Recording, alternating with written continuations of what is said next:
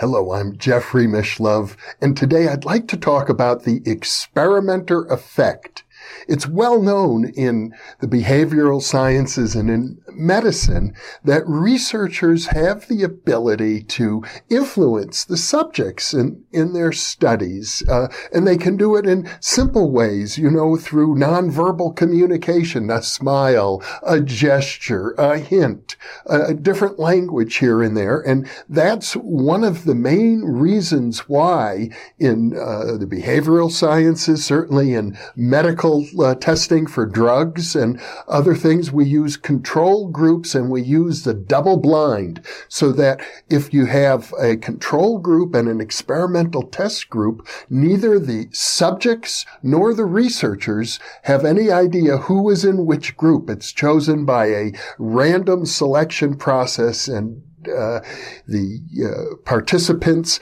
are uh, protected from having any information about that. And that seemed like a pretty good control for most scientific research. And uh, the double blind, blind, the double blind was considered like the gold standard for decades. Uh, some people go a little further. They use a triple blind, which means that uh, even uh, participants uh, like research assistants and uh, other other people who are peripherally connected to the research don't know anything about it.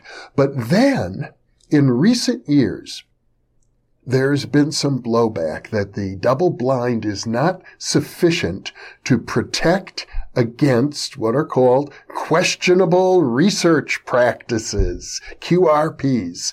Uh, for example, and there are many of them, but uh, uh, one example which I think uh, will make the point is called optional stopping. If I'm running an experiment, I'm hoping for a certain result, and most researchers do, after all, have what you could call their cherished hypotheses if the experiment is progressing and the results look good, well, why not just stop right then and there, uh, rather than complete a set number of experimental trials. And uh, sometimes experimenters have been basically caught doing that. They don't specify in advance how many trials they're going to run. So when the experiment stops, they just say, this is the number of trials we had and the statistics are such and such. And uh, but by optionally choosing when the experiment will stop, that actually uh, invalidates uh, many of the statistics that are used.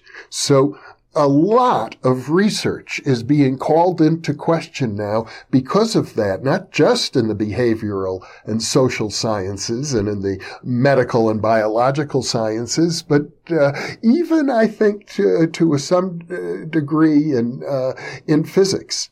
The uh, question of optional stopping is is still uh, a real issue across the board, and as a result of that people in academia, people in science are, are, calling into question many long-standing findings that have been well accepted. And they're beginning to wonder, how good is the replication rate on these findings? And, and what do you make of replications that are not precise, exact replications, but are what we call conceptual replications? Can, can they be trusted or is the concept being tested actually a different concept? So I think it's fair to say that uh, especially in the behavioral sciences, but all across the scientific community, uh, there's a lot of turmoil. There's a lot of questioning about how good has the science that has been reported over the decades actually been. How much do we have to actually start over and redo all of science? And of course, that fits into the cultural mood these days where all sorts of authorities are being questioned. We never know whether our politicians are being truthful to us. And now people are questioning the media. So where does it end? Can you question, can, can you trust science at all? It's a big issue with regard to such things as global warming. Now, parapsychology, though, introduces a whole additional level at which the experimenter effect may occur because What if we assume, as parapsychologists tend to assume, that extrasensory perception and psychokinesis are real? How can we rule out an experimenter using their own precognition, clairvoyance, telepathy, and psychokinesis to influence the experiment they're running in order to favor their cherished hypothesis? The truth is, we don't know any way to protect against this. That is a very profound realization.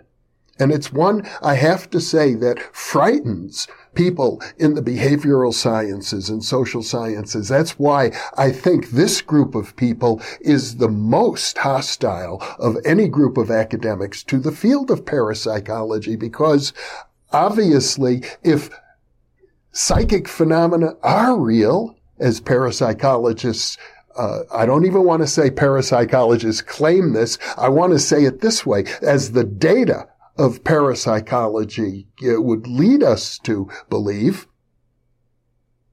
then is there any reason to rule out the possibility that conventional social science, behavioral science researchers are influencing their own studies not only through questionable research practices, not only by subtle verbal cues, but through psi.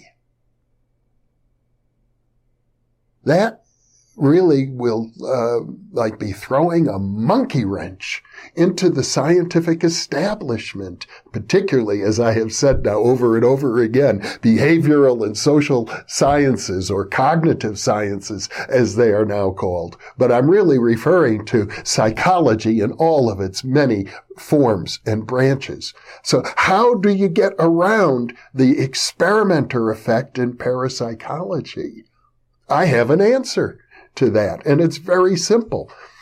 The experimenter effect, the whole notion of a cherished hypothesis becomes particularly important when we're talking about process-oriented research. In other words, we want to know how something works, how, for example, clairvoyance, precognition works. We like to look at personality variables. I've already reported about the sheep-goat effect for example, as an important personality variable in parapsychology and also in, in other fields as, as well.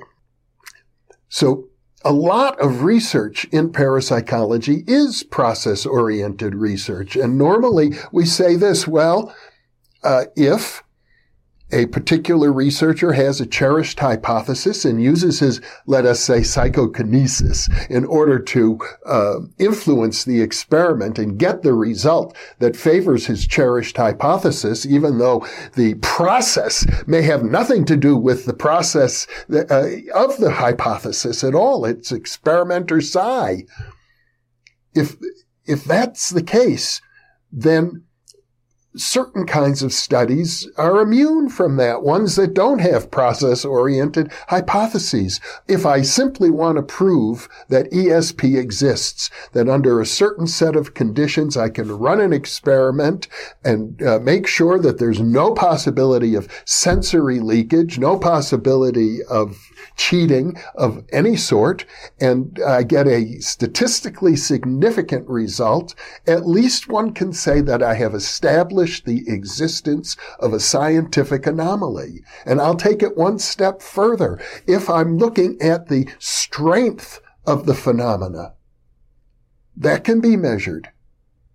And uh, it doesn't matter what the source of the phenomenon was or the process of the phenomenon was, as long as we rule out non-paranormal sources.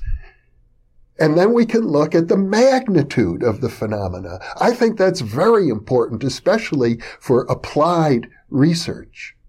And uh, However, in other fields of science, that's not necessarily the case. And so anthropology, sociology, economics, business research, uh, uh, all of those fields of science are vulnerable to the accusation, if parapsychology were to become widely accepted, that their findings might be the result of psi not the hypotheses that they were actually testing.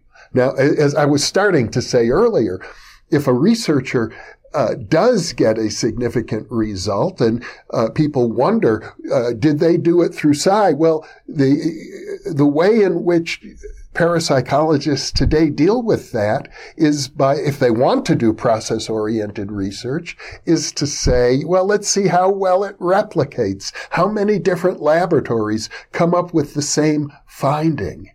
And one assumes that if many of your colleagues are able to replicate the finding, then it's probably because of the hypothesis you're testing and not because of surreptitious psi influencing your data.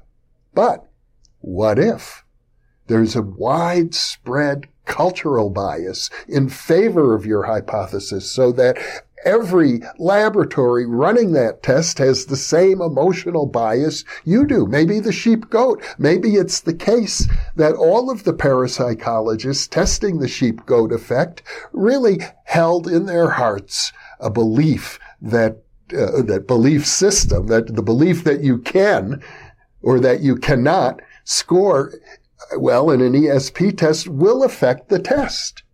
And so using psychokinesis, they surreptitiously, even unconsciously, unbeknownst to themselves, influence their study to get that result. If we look at that seriously, it would tend to make us call into question all process oriented research, not only in parapsychology, but in all other fields as well.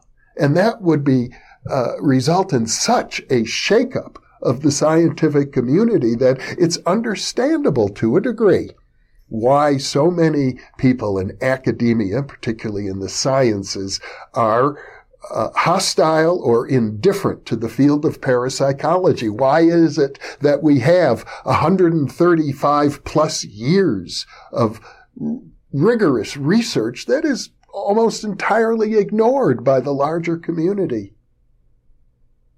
So, I uh, hope that this discussion has been edifying for you, but you might ask yourself, what, what does it mean for you? How is the experimenter effect in conventional science and in parapsychology going to make any difference whatsoever in your life? And you might start by asking yourself, this. What are the kind of research findings that you hold and uh, accept without question? For example, the, the finding that taking a baby aspirin every day can help reduce heart disease and heart attacks. It's a statistical finding, a process oriented uh, uh, finding, uh, and there are thousands of such research findings, thousands of them published every year. Do you accept these findings? Do you think that you should call them into question? And what about the issue of magnitude in parapsychology? What are the outer limits of psychic functioning? And why aren't parapsychologists paying more attention to that sort of research? Wouldn't we benefit more by understanding how much magnitude it is po- possible to generate in a research context or even in a field setting. And I'll leave you with those thoughts. Thank you for being with me.